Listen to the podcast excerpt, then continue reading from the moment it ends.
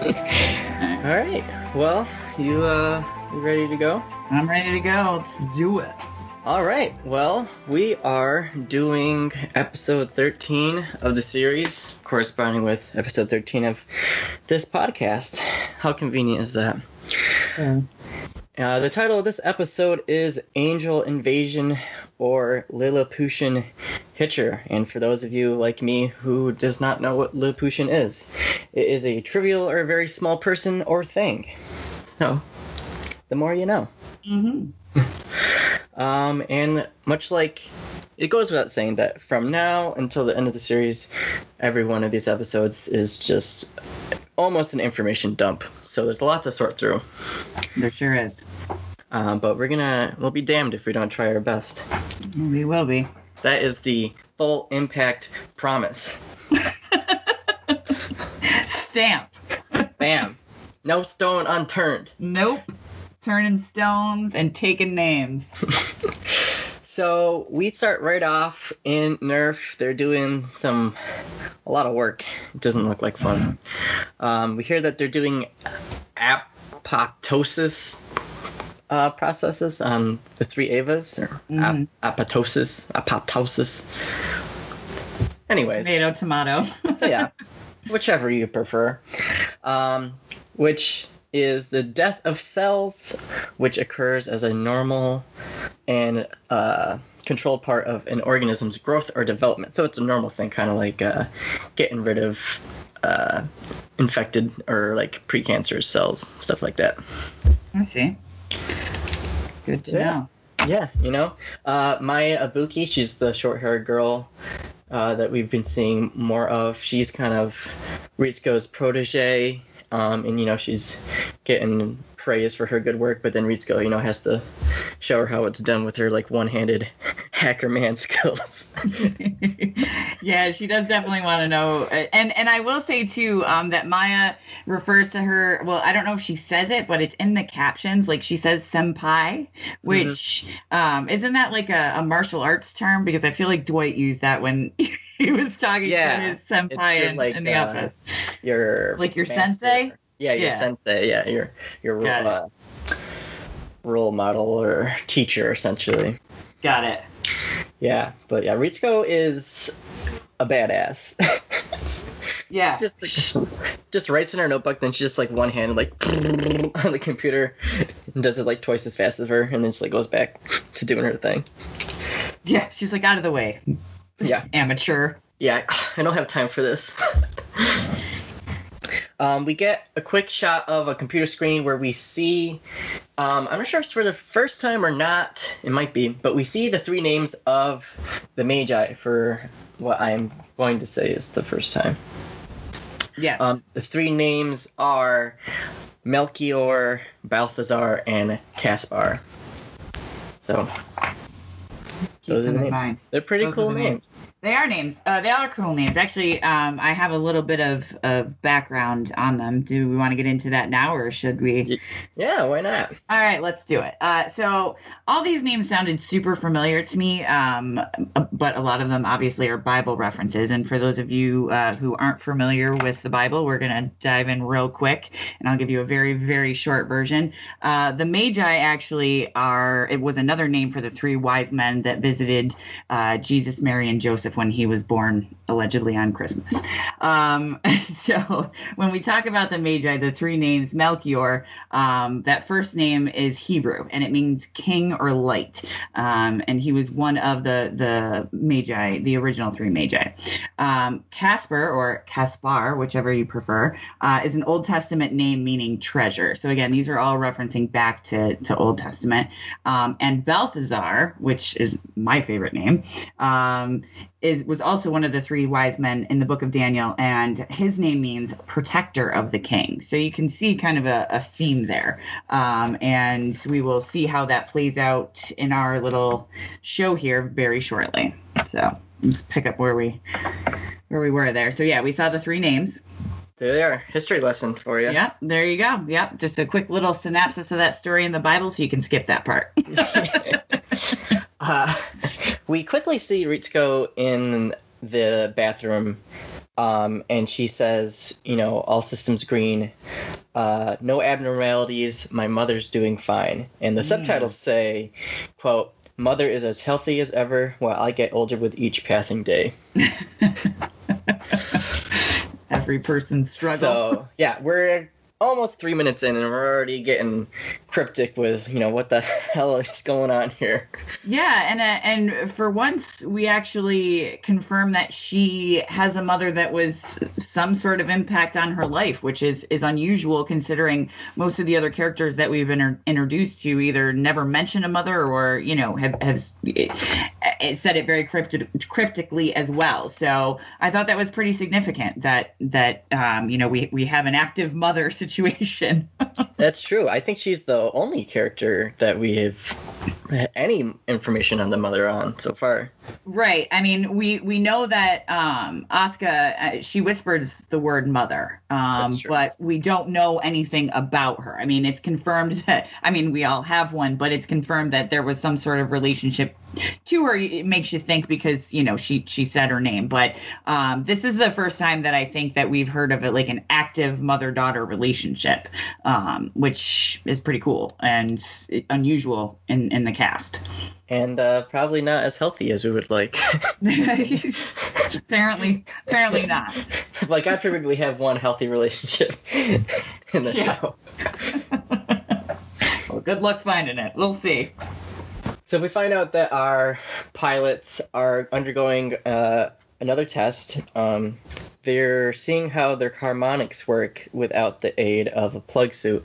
Um, much like Shinji in, I believe, episode one, how he got in. I think he just had his normal street clothes on, yes but he but he had he had no plug suit on, and he was able to get what like forty percent sync rate, I think, at that time.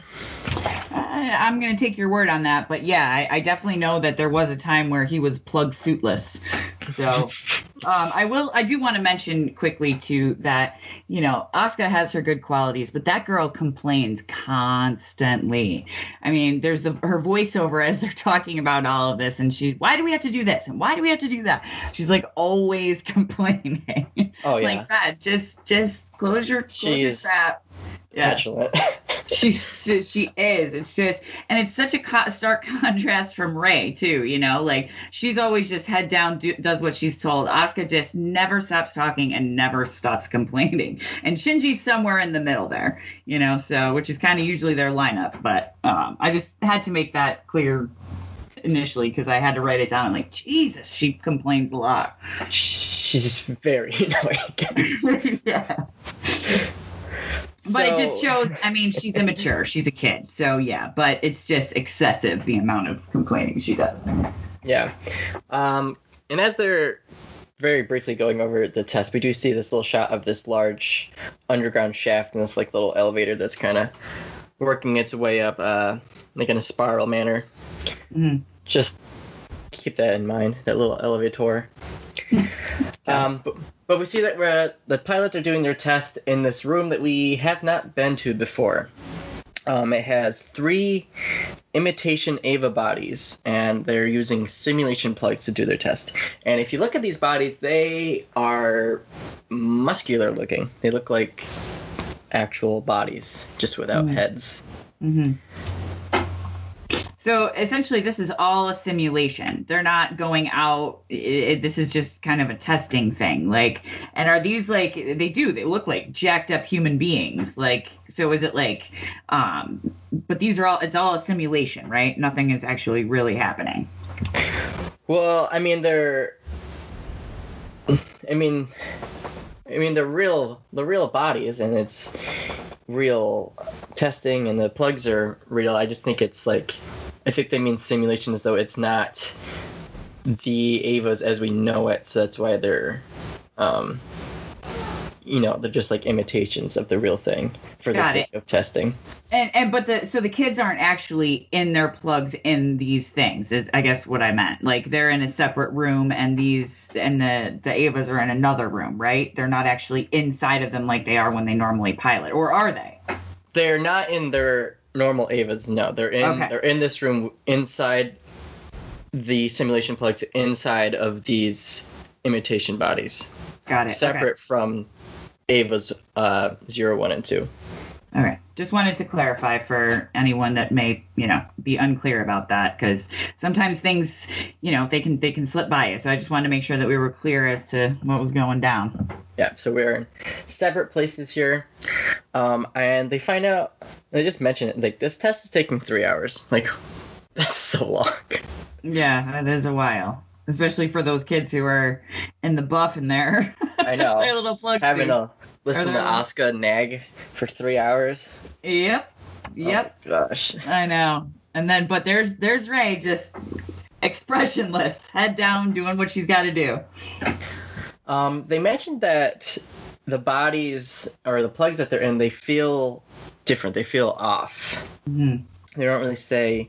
I think Oscar mentioned something about like she can't feel anything like except for her arm or something like that. Yeah, they definitely make it clear that they feel different in these than they do in their normal Evas. Indeed. Um, and I guess that just makes us wonder, you know, what exactly is the difference between these uh, imitation bodies and the real Evas? hmm And what's yeah, what's their purpose? Like what what are we what are we really testing here? Because I feel like with Nerv and gloves, there's there seems to be like one thing, but there's it's really doing another. So maybe that's this is one of those type of deals where we, we don't we don't really know what the intent is of it, but we're gonna find out. We're gonna find out. Um, and Ritsuko mentions because apparently, as we'll find out, Misato doesn't know as much as we would like her to know. Um, and she didn't really know anything about the Magi, so Ritsuko explains to her that her mother built the Magi, but Ritsuko's the one that got it kind of up and running. hmm Um, I, I, a question about that. Do you think that the workings of the Magi are kept a secret deliberately, or do you think that it's just Misato wasn't involved as much in that, and that's why she doesn't know? I think that Misato never asked, and Ritsuko doesn't talk about anything. Fair enough. I just didn't know if you thought maybe there was some reason why the, the information was being withheld. Um, but especially now that we found out that, you know, her this this was her her mom's thing and, and she kind of carried it out, you know, maybe she's keeping this stuff close to the vest and, and she doesn't want anybody else to really know it as well as she does. I, I don't know if she's like intentionally protecting it or unintentionally protecting it. I think it's just a kind of a sore subject for her. I don't think that it's necessarily the Magi itself. I don't think is a secret in terms of um, how it operates or anything like that. Um, but the close ties between Ritsuko and her mother and the Magi probably just, you know, Make it little- difficult for her to little, talk about. little, yeah, little Yeah. resentment. Got it. So, shortly after that, we find out that one of the walls, uh, I believe they say it's a protein wall. Protein wall number 87 is deteriorating, and that they had like recently repaired that section, and so they're, you know, just like, oh, I don't know. It's back again. Yeah, it's like that's not good.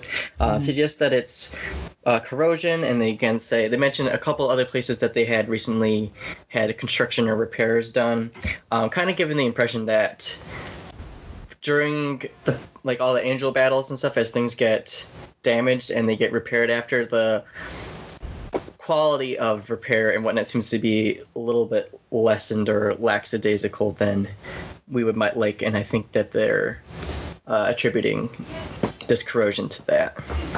Got it. So essentially, in the midst of repairing any damage, they may have missed something, and water can leak in there. And um, especially if this is so, it, it, they say the protein wall. Uh, So uh, where exactly are they right now? So they're in. So Central Dogma is where most everything is Right. That um, that we see, um, and again, Central Dogma is several stories below the surface of the geofront. Um, it's kind of this. It's not a circle. It's like a hexagon shape almost hexagon or octagon shape. I'd have to double check. Um, and so, and then it has different rooms for different things. Um, some of the things that are in Central Dogma are uh, the backup command center, the cages where the Evas are kept. Um, the place that they're doing the test right now with the pilots. Mhm. Um, that's called the Pribnow box. I'll get into that later. That's there. Um, there's a training facility like the one that uh, Shinji was in when he was just like getting used to, you know, aiming down the target, pressing the trigger, etc. hmm There's two other rooms I can't get into because they're spoilery, and then they also have the rooms where they do their normal sync tests. Um, and I believe that their like main command room is also there, so it's just like kind of a a circle of rooms. Right, but it's I guess the the point is is that it's it's basically the hub of the operation where eh, most things are happening. So to see, you know, corrosion happening there has got to be a little bit alarming to them because they're so far underground. They're so, you know, so even any little infestation of something, especially when you're underground and you don't have access to a lot of resources could be very dangerous. Yeah, and I mean, I think the only reason I think that they don't um, freak out more about. I mean, obviously they want it addressed immediately. I mean, Fuyutsuki says, you know, address this issue by tomorrow, otherwise, Ikari will raise a stink. Which seems to be a common thing with gloves. Like they use that phrase twice. They say, and I, I had to write it down because, I mean, he raises a stink quite a bit. Mhm. They love that expression. Yeah, and uh, Ritsuko said it too. Yes. Yep. I'm wondering, I don't know, is there anything to that? You think it's just. Well, I just, I just think it's, it's pointing out that you know he's, it, they don't want to do anything that isn't up to his standards. I think, and so they, they're even though he's not physically there with them, they know what his reaction to anything less than perfection is going to be. So I think that's what they're implying. But you know, I could be wrong, but that's that's my thought. Sounds right. But yeah, so this protein wall that they're talking about is, I believe, above the room that they're doing the tests in with the pilot right now. Okay. Um, and you know, and they address it, you know, saying, you know, is it going to cause any problems? Blah blah blah. And they're like, you know, as of right now, no. And apparently, this test is important enough where they can't stop it midway through unless they have a very good reason to do so.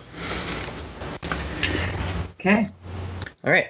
Um, we also covered that I think, at least this is the impression that I got, is that they're using the simulation plugs that the pilots are in to send signals to the simulation body that they're the plugs in, and then almost like try and relay that to the real Eva, so that they could maybe like pilot it from a remote location in the future or something like that.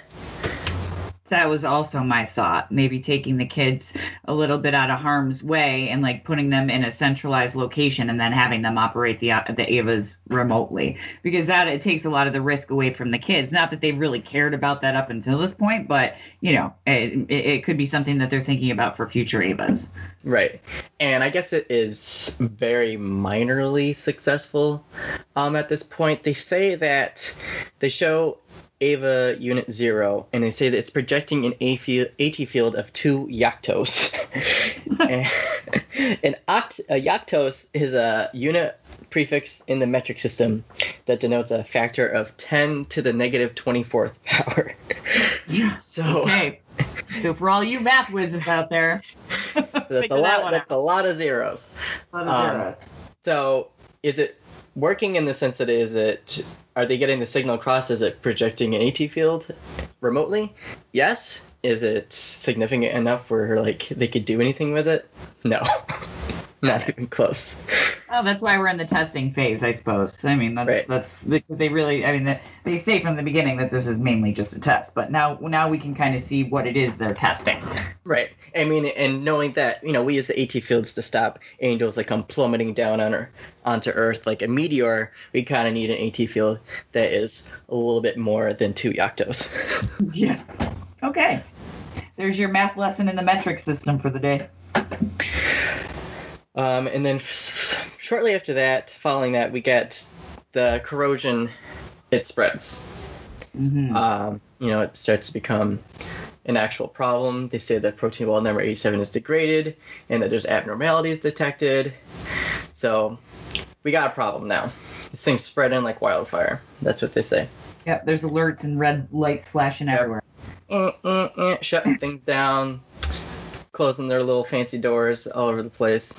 I love those doors that like slide shut. I know. Like, the tubes and stuff. Yeah, like on in Batman when he like pushes the button and Batman like closes the the Batmobile closes all up like a tank. Mhm. kind of what it reminds me of. Um, and they send out they send out the polysomes, which is eh, which is another biology term. There's so much biology in this episode. Um, just like for the briefest of things, because it's just they always I feel like they always make the words that they use relate to what they're doing in at least a very subtle way.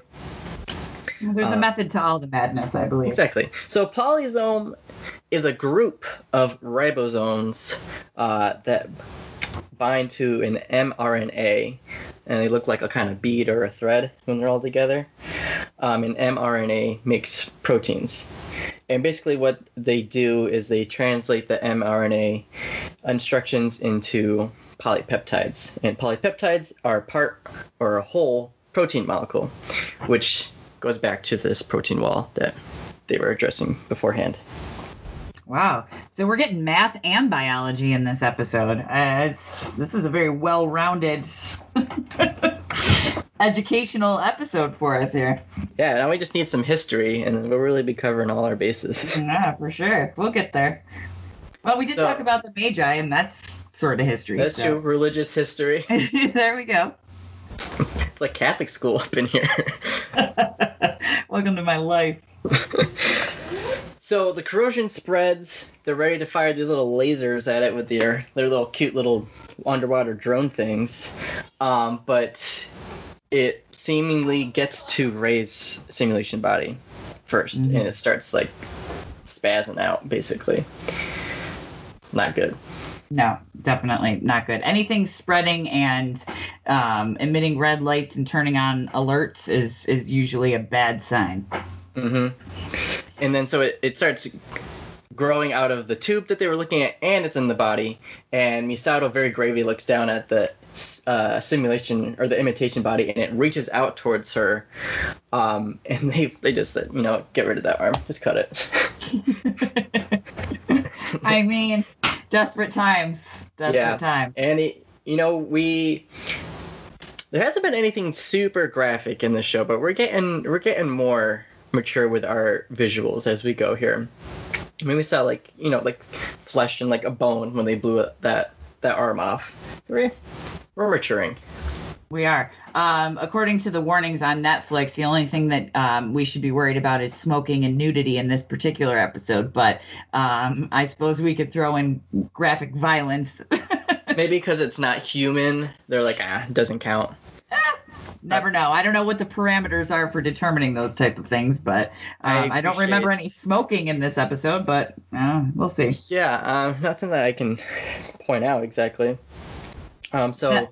Just covering their bases, I guess. Yep. So they blow that arm off. They eject the plugs out.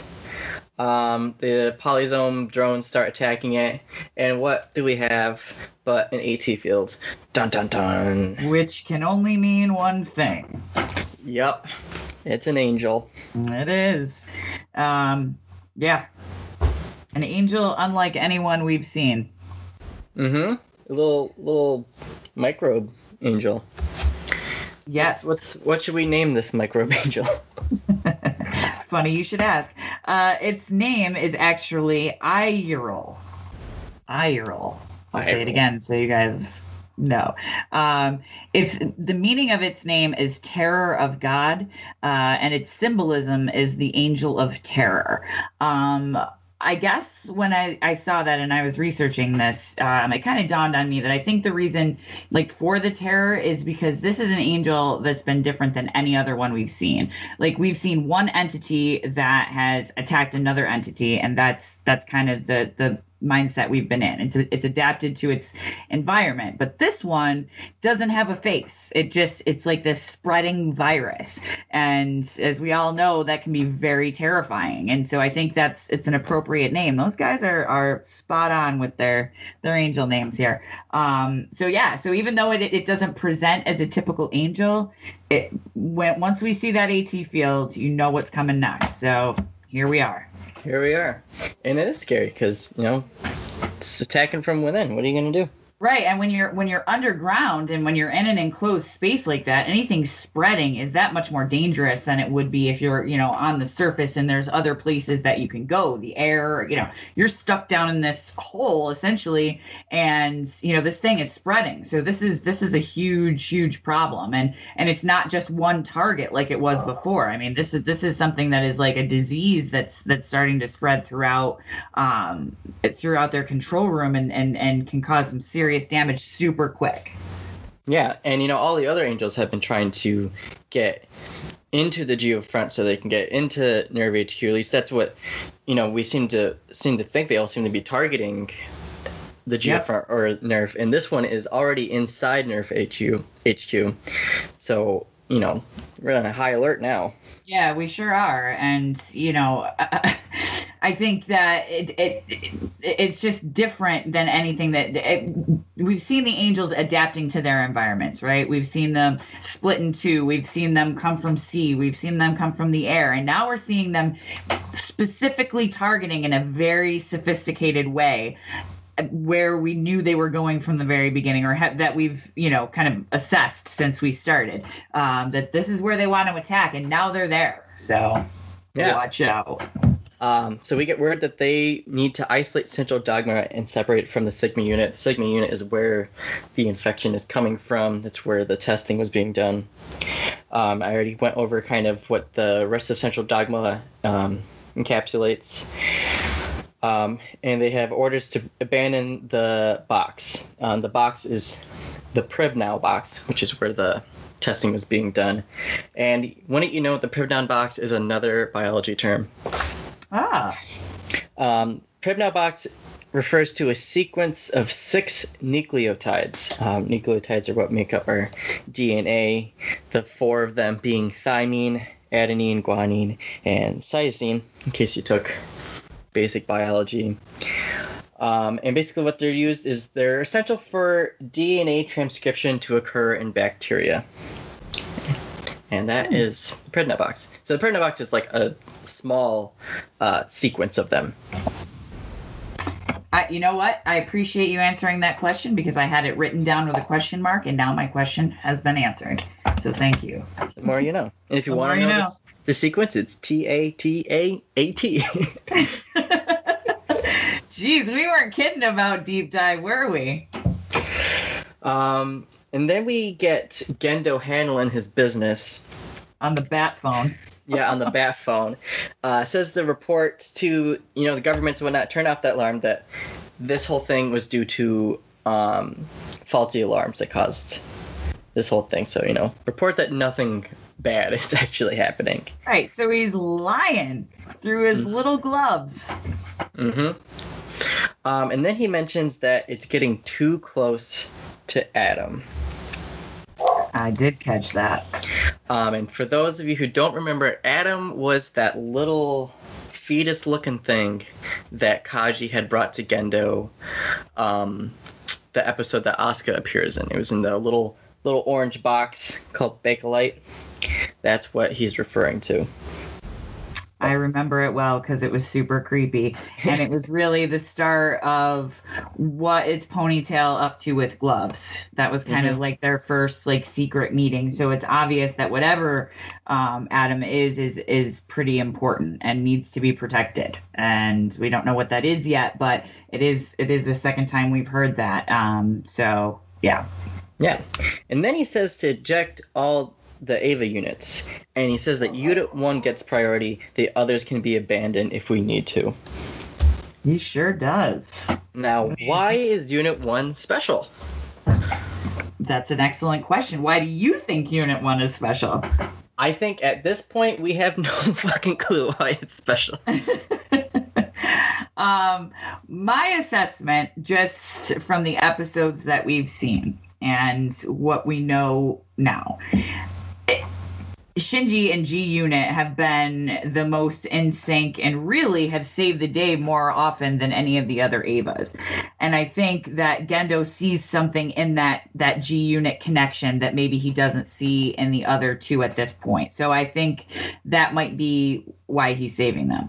On a more positive note, and what I'd really like to hope is that the dad inside of inside of Gloves is concerned about his kid. But I really don't think that that's the major overall theme. I think that he thinks that Unit One is the best as a unit, and that's why he wants to protect it. Mm. Well, to play devil's advocate here and go against you, uh, Asuka has better sync rates than Shinji does. So her effectiveness with her unit would essentially be better. I think she has a better uh, combat oriented mind for missions like this. Um, we have seen Unit 1 go berserk, which is you know been very helpful and useful. We've also seen Unit 2 go berserk too, so we know that it's also possible for that. Um, so I guess my only thing is, I mean, I can't really speculate on the father aspect of your argument because he's a piece of shit. Oh, agreed, agreed, and that's that's just my my benefit of the doubt, maybe hopefulness that there's some sort of humanity in him that you know he's he has some connection to his own kid. I mean, up until we haven't seen anything. The the one time that he did give him praise, you know, it, it really changed Shinji, and I I don't know if maybe he he realizes that, and this is how he's going to make him better. Uh, that's just me thinking positively and hoping that he isn't a total dick but it's it's possible. And and you're right. It, you know unit 2 and and red have gotten out, us out of a lot of jams and have thought has thought quickly on her feet and seems to be the most agile. But but shinji seems to be more quote unquote in tune with G Unit, and they seem to be able to, you know, when he rescues Asuka that that time without any sort of protection, and you know the fact that he was the first to go berserk. I just I think there's something unique about him and I, I eh, G Unit as a as a as a team, and I don't think we really know what that is yet, but I think Gloves does, and that that's why he's making them a priority. I absolutely agree. We just I just we just don't know why. right, right, right. These are all assumptions up till now, and and you know, only with the information that we've been given, outside of not trying to spoil anything. but I mean, as as a as a person, you want to believe that maybe it's it's partially humanity in him and love for his own kid, although he hasn't shown it up and up till now. So purely speculation and hopefulness. So we go back to sort of where the infection is occurring, and they find out that there's sort of a, a, barrier between two different kinds of water that they have. One is more oxygenated than the other, and the angel seems to be avoiding the one that is more oxygenated. So they decide to pump in more an attempt to get rid of it, and that starts to work until it doesn't. Which I think is a signal of the evolution at first, eh, but it's happening so much more quickly now than it was previous. Like it took each attack for them to evolve to get better, to adapt to their situation. This one's kind of evolving on the fly, so that's that's also pretty terrifying. To to go back to its its name, um, the terror of God. I mean, it, it it's this is this is something that as you're trying to fight it, the weapons that work in one second, the next second are not working, which is is concerning to say the least. Yeah. So yeah, it just definitely you know starts evolving. So they have to you know start thinking quick on their feet. Um, the angel it turns from this like glowing red to this gold and essentially turns itself into like organic circuits basically mm-hmm. and it starts to hack the magi and it successfully takes over one third of the magi um, hacking into melchior so yeah. Um, d- did we talk about Ponytail yet? No, I meant to. I sorry, I did skip over that. We do see Ponytail pop out of that little spiral elevator thing. Yeah.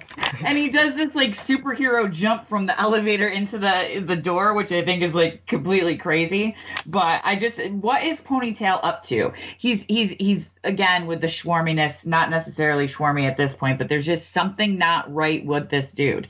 And he seems to be working on something separate and doesn't know what's going on. He's like, "Oh, seems like I got to get to get to work." So what is he doing? What is he up to? What is he working on? Listeners, give us your opinion. I would love to know what you're thinking. Do you feel like Ponytail's a dick or what? Yeah, especially first it. time first time watchers. What? yes, yes. If this is your first time watching through, I'd, I'd really, really like to know if it's just me who feels this way about this guy or if, if you've picked up on it too. So please give us your theories, thoughts, opinions, full impact podcast at gmail.com. Hit us up. Hit us up. Love to hear it. But only if you agree. No, I'm just kidding. All hate mail will be burnt. That's right. no hate, nothing but love. All opinions welcome. So, soon after taking over Melchior, it starts to try and take over Balthazar instead. And quick thinking Ritsuko being the boss that she is, uh, she basically, I think she like slows the code rate basically, or slows the intervals to 15 seconds, essentially slowing down uh, the rate at which it can hack through the Magi. Right, and this this is a big problem because if we if we remember what the Magi's function is, it's to make calculated decisions, and so if it is compromised in any way, that you can't have trust or faith in the decisions that it's making. So the fact that it's attacking this is is pretty important and could be devastating to them as an organization because it's really all revolving around these three computers. And now we're in danger of losing at least two of them which could put us in a very bad spot. Yeah, I mean, they'd really be up a creek without a paddle without these Magi.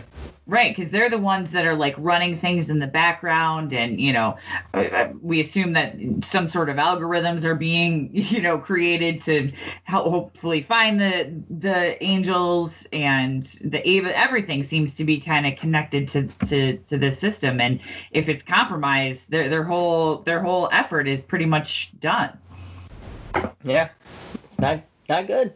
Not good Um, they let us know that the angel here are they're nano machines. They're a colony, and they're basically created themselves into AI circuitry. So some Black Mirror type shit. black mirror before black mirror was a thing um, and we get Ritsuko and Misato butting heads about what to do with the Magi. Uh, yeah, Miss M wants to basically sacrifice them, and Labcoat does not, and kind of takes personal responsibility for this, doesn't she? Yeah, she's like, no, this is the tech department. Back off. Yeah, and I mean, I, she obviously too, I think, has a personal attachment to this project. I mean, we we heard in the beginning of this episode that it's it's tied to her mother. So uh, this is this is not just her job, but this is a personal mission, I think, on her part to to not let these things be compromised. Exactly. Yeah. I mean, and I feel like, I mean, obviously we know that it was kind of her mother's life's work here, but I mean, I feel like she spent most of her career as well getting these things to the state that there are. I don't think she's, you know, going to be willing to just give that up so easily.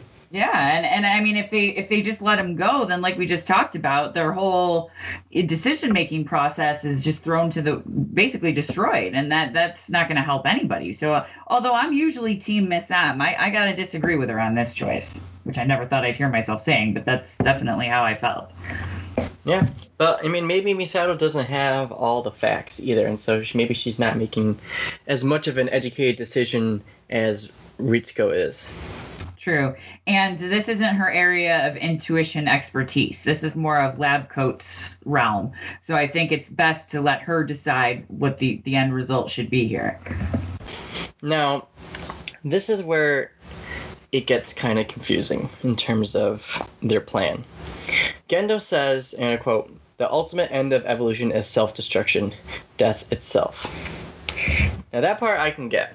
Mhm. Basically, if you want to look at it like this, this is how I perceive it. If an animal, its goal um, in trying to survive is hunting rabbits, if it continues to evolve and evolve and it gets so efficient at hunting rabbits that it hunts all the rabbits, it'll essentially kill itself because it won't have anything left to hunt. Mhm. So basically, their plan is to accelerate its own evolution uh, by um, reverse hacking one of the the magi that's left. I believe in hopes of it getting to accept that or live in uh, kind of harmony with it. What do you What do you think? Um, I, I, I guess the problem with the analogy that I have is that, like, okay, let's say you hunt rabbits and the rabbits are gone. Yeah, if that's the only thing that your body can process, but as a as instinctually, wouldn't you just look for something else to hunt or eat? I mean, trial and error. I mean, you could eat a plant, but that plant could kill you. So if that's the only thing that you can eat and apparently this this is feeding off of whatever you know it, it's a microorganism so it's able to to feed off the protein and everything that's there i guess if you stop that it's going to end up without anything to sustain itself and die and and maybe that's what they're trying to do like um it, cut off its sustenance therefore cutting off its evolution therefore killing it or is it like they're saying that it's going after the one Magi that's left. So if we can put in this little suggestion that you know within the magi being like in its whatever quote unquote nature, this self destruction uh, you know program, mm-hmm. when the angel becomes one with the magi, it will kind of just go with the flow. Whatever, whatever, right? Yeah. That if the magi tells it to self destruct, then it will self destruct. Yeah. So essentially, let it let it get hooked on it, and then cut the cord. yeah, but the they need to put that little, you know, trip trip wire, that backup device in there before it takes it over. Right. And that's where their their problem lies. Okay. And Misato has doubts that Ritsuko will be able to do that in time. And it's such a simple line, but the way that uh, the voice actress delivers this line from Ritsuko, I, I really like it when she just says, I keep my promises, and like looks away. Boom. Mic yeah. drop. Yeah, don't fuck with Ritsuko. Definitely not. When it comes to the Magi, she knows her shit. She gets her glasses on and everything. I know her like they're like not uh, what's like shaded, but she's inside. Yes, they're like those. Yeah, the ones that like turn turn when you go outside from outside to inside. That's, mm-hmm. that's they remind me of. She's got transition glasses, but they just there we go. They're permanently transitioned. Well, they are underground, so I guess there is limited light down there. But I don't know. Who knows? The computers are all lit up. I don't know. She needs those glasses though. They make her look smarter. yeah.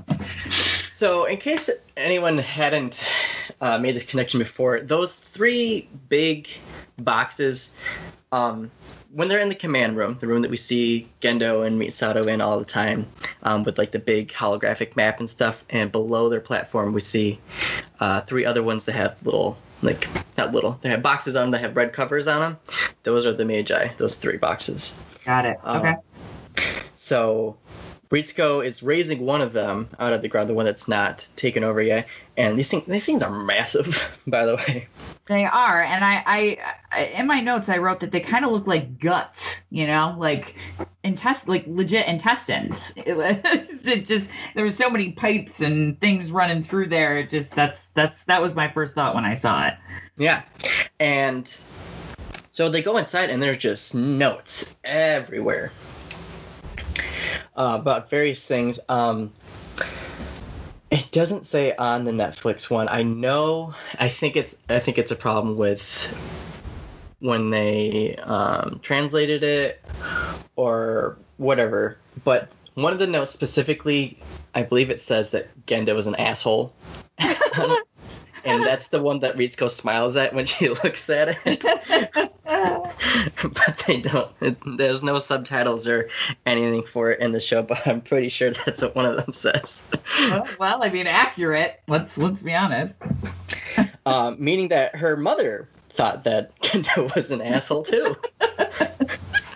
well, I mean, she probably just called them like she saw them. Yeah. Um. So yeah, they're going in there, and just notes are all they're backdoor backdoor notes or backdoor codes for the Magi, and mine is like on cloud nine looking at all these little notes here. Well, personally, eh, for someone who has a slight bit of OCD, all of those post-it notes all over the place, like I, I lost my mind when I first saw that. I'm like, how is anyone going to decipher? You know, because sometimes people just write their own little notes on stuff and like. But then I thought, well, Lab Coat's mom. I mean, she's going to know what she meant by all this, so she kind of left a roadmap for them. Yeah. Essentially. Um. So, So- at this point, right, we, we two out of the three have been compromised, right? Yes. Okay. And the last one that they're they're working to try to um uh like lure this thing into and then um kill it is through Casper or Caspar, right? Yes, the one that's left is Caspar, uh, Melchior, and Balthazar have been taken over. Ritsuko's inside. Misato's next to her, looking. She looks so cute, like curled up with her little legs, just like next to her, like a when a, like a father is like having the son hold the flashlight while he takes care of the car. And we're not used to seeing in Miss Miss M in this role. I mean, normally she's the leader of of all these different missions and stuff, but this one she's kind of taken a back seat because she doesn't know as much as lab coat does. Um, so I I thought it was funny because you know when you the way you read it, you read it Caspar, but th they kept pronouncing it Caspar. So in my mind, because I do make up you know things for everything, this whole plan that they're doing is the Rock the Caspar. oh my gosh. I've been waiting all week to use that one, but yes. Uh, so yeah, so it, it's just it was funny to me that I just kept saying, why are they saying it like that? And then it dawned on me, so I just had to throw it in the podcast there for anybody who knows that reference. I'm sure there'll be like I hope one listener it. that's like dying laughing. And then I guarantee you that song is going to be in your head like a little earworm all day long, courtesy of this podcast. So you can thank me later. You're welcome. You are welcome, listeners. So I believe Ritsuko explains that she asked Misato if she's ever heard of personality transplant type OS. Um, and essentially it's a way to like transplant a person's personality or organic personality into um, a computer or technology. And she explains that um, it's the same technology that they use for the Evas, and that this the Magi were like the first example of using that kind of technology, and that Ritsuko's mother, essentially her her brain is in or is the Magi, hmm which gives us another level of understanding as to why Ritsuko was so against, uh, you know, just self-destructing the Magi. Yeah, because that's her mom. I mean, it isn't physically her, but I mean, it could be argued that, you know, uh, we aren't just our physical beings. I mean, there's there's something in us that makes us what we are, and when that ceases, uh, our, bodies are just mainly a shell, and you know, uh, whatever your spirit was stays im- imprinted on the people that you knew. But in this case, um, we don't know if her mom is physically gone. She's not here, so we can assume that.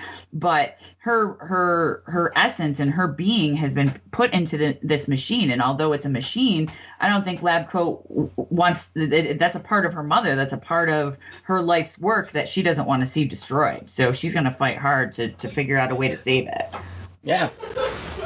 And you know, it looks it looks like an actual brain when she pulls that thing up. I don't think it, it's obviously not her actual physical brain, but it looks like a brain. Yeah, and I, I think that's that's design specific. Much like when that thing comes out of the ground, it looks like guts, and you know, I think it, I think you want it to to evoke some sort of humanity because we're supposed to believe that that her humanity is in it or her her mind is is in there. So maybe that's a, that's a reference to that. Maybe. Maybe that's that's my take. Yeah, so things get heated. Um, the angel does break through and starts taking over uh, Caspar, and it just becomes a race between Ritsuko and the angel, whoever can hack her man faster than the other one. And she's like doing her thing, you know, flying by. Uh, Misato's like, you know, can you make it hurry up? And Ritsuko's like, you know what? Chill. I, ha- I have a whole last second to spare. and it's so funny too because it, it kind of brought up to me um you know i think it was a couple episodes ago where you know you're telling me there's a chance. Like eh, misato was was all ready to go with zero percent chance of anything happening. And labcoat same thing down to the wire. One second plenty of time. Like no worries Mhm. at all. I got this. But i mean i believe her because i feel like if anybody's going to know this thing it's going to be her you know? I mean and the fact that her mom is in there he's got to have some sort of connection Yeah. but th- those post-it notes are just well, I don't think we ever have to see them again. So good because I don't know that my brain could handle it. She was a brilliant scientist, but she was super messy. scatterbrain. right? Uh, yikes. Get a notepad, man. Laminate that shit. Yeah.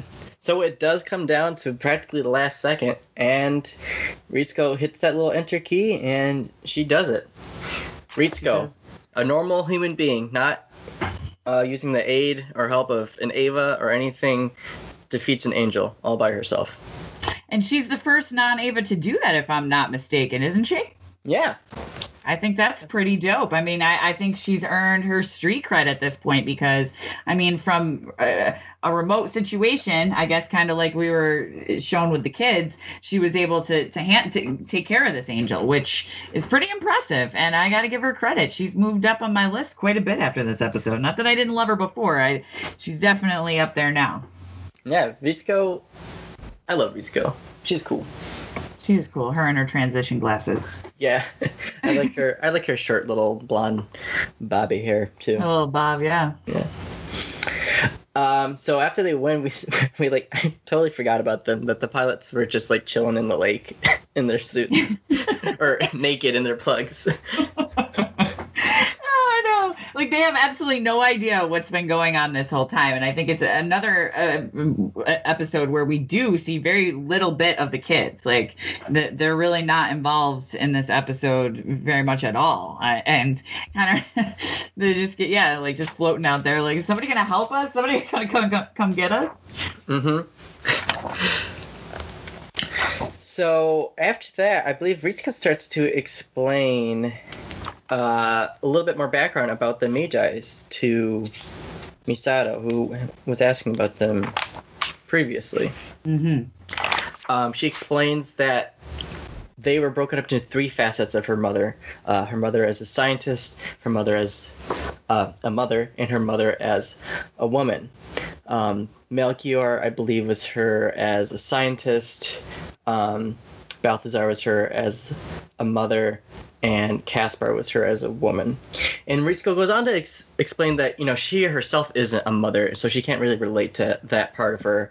Um, in terms of a scientist, she adored her mother. You know, she, her mother was like the foremost leading scientist in the world. Mm-hmm. But then, as a mother, she hated her. or as a woman, she hated her. And I think it's because of the conflict between the mother and the scientist and her mother. You know, I mean, it's it's eh, it's difficult to know what was going on there, but it's only what lab coat perceived, and she saw her mother throw herself into her work and be more of a scientist and less of a mother. So I think that shaped how she looked at her as a woman, because those two things, you know, were were kind of what she thought should define her, but one took over more than the other. I think she think she felt a little bit neglected as a kid and and saw her mom, you know, put more effort into her work. But then again, here she is doing the same thing. So she can have all the hate in the world she wants, but turns out I think she's a little bit more like her than she thought. I think so, to an extent, probably more than she than she knows. Um, I think there's another reason why she hated her mother as a woman. Um, I mean, it, it makes me think of Misato and her dad and how she hated him because he, you know, was obsessed with his work and didn't have any time for um, their family. But I think that Ritsuko's problem with her mother goes in a slightly different direction than her just being absorbed into her work. But I don't think that we've been given enough information to really come to a conclusion about that yet. Fair enough. Um, I, I think though too that this is something that uh, just kind of shows that there there can there's so many different layers of people and and just happens to be a woman and I can kind of relate to that. You know, you, you, you have a professional life, you have your personal life, and then you have who you are as a person. And those things sometimes are difficult to balance and, and not just for women, for anyone. Um, but throw the mother part in there and that's that's an even deeper issue and that has a lot of issues tied to it. So I think that that part of her mother, the mother part of her mother is something that she can't she can't resolve um, because the other two parts were a little bit stronger. So maybe she's trying to find a better balance between those things. I don't know. Maybe I think that her respect for her mother as a scientist is the main reason why she wanted to save the Magi, not out of love for her being a mother or as her as a fellow woman. I think it's purely right. like she respected the work that she had done. I, I, I agree with that completely. I, I, just because of how dedicated lab coat seems. So so as a fellow scientist, absolutely she respects her. But the other two facets of her life, I think she had major issues with her. And so and I think part of it is is maybe a selfish reason too. I mean, yes, this was her mother's, you know, heart and soul, but she was the one who executed it. So she did put a lot of her own heart and soul into that, even though she's still walking around. So I, I think that there's whether even though her consciousness isn't in there, her hard work went into developing and executing this. So she's invested in it too. Right. Yeah. Um, and she again explains that Caspar, the one that they had saved the rest of the Magi with, was the one that uh, her mother's facet of her like womanhood was placed into, and I think she says, "quote The woman in her held on to the bitter end." I love that line. I love it. I love it. Me For too. Obvious reasons.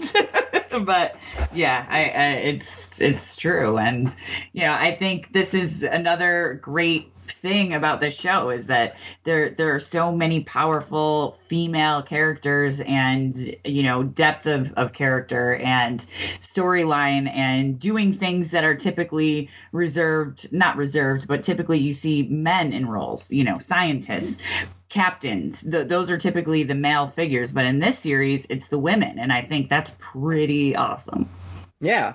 And I, I was actually just gonna i just wanted to talk about that too about how like yes this is an anime show and there is you know fan service we get cleavage shots and some shots of some nice legs and this and that. We do have a male uh main character but he's not he's not strong. He's not someone you look up to. He's not this macho man. But we have people like Asuka, Rei, Ritsuko, and uh, Misato that are just all super unique and super strong and just awesome. Absolutely. So I guess it makes it a little bit easier to swallow some of the tackier parts of the way they portray women in the series. Although, as compared to a lot of other anime, I think this is super light on that side. Um, but I got to give credit to anyone who's making women badass because we are, and I think it's it's it needs to be represented, and I think um, they do a really good job of that. And yeah, Shinji might be the the lead character, but who's he taking his cues from? Miss M, you know, and and who's who stepped up to to you know be the only human to to defeat these angels. That's Labco. So we got some serious badass ladies happening in this show, which I'm always gonna get behind. Yeah, and they're they're they feel real. They face real, relatable problems in yes. their life in their fields. Yep. And and as a woman, you know, I, I can I can attest that there there are certain challenges that we have that that you know men don't have, and as a society, we we we have to start recognizing, and that's not excuse. That's just reality. And to the fact that you know we're we're more than just mothers. We're women. We're scientists or whatever your preferred field is, and that there are a lot of layers there, and they can excel and do well. And that's that's I think proven in this show. Absolutely. You know how much smoother things would be running if Misato and Ritsuko were in charge? Seriously, like, you know, but I think that's the case. And, and, again, some people may disagree with me and, you know, whatever, but, you know, let's, let's give the ladies a shot, you know? I mean, look at what's happened over these years and, and men have been in charge. We can't, we can't do much worse. Let's, let's give us a shot. If Miss M and, and Lab Coat are any example of what women can do, I say I'm all for it. Hell yeah. And if you disagree, Uh, we don't need the listeners. well, if you disagree, I'm always happy to have a, a friendly, intelligent argument with with anyone, whether it be via email, uh, you know, or if you want to leave messages for us, we're happy to address them. Wouldn't you say? Yes, Positive or absolutely. There we go. All right. Well, uh, so that's that's the end of episode 13. Um, next week, obviously, we'll we will be covering episode 14, um, which is Seele, the seat of the soul, which is the the Netflix title, or Weaving a Story. So stay tuned next week for episode 14. Um, as always, we want to thank our listeners for subscribing to us, tuning in, leaving reviews and ratings. We really, really appreciate it. Uh, we don't. Uh, we do this because we love the show and, and we'd love to hear your feedback on it or your take on any of the episodes that we do. So, again, you can reach us at Full Impact podcast at gmail.com. Um, I am one of your hosts, Allison, and with me, as always, is the best mixtape maker in all the land. Ooh, Nick. damn. That's a big title to live up to. well, I, I can vouch that it is absolutely true. Well, that's it. That's For it now. for this week. So, until next time. Until next time.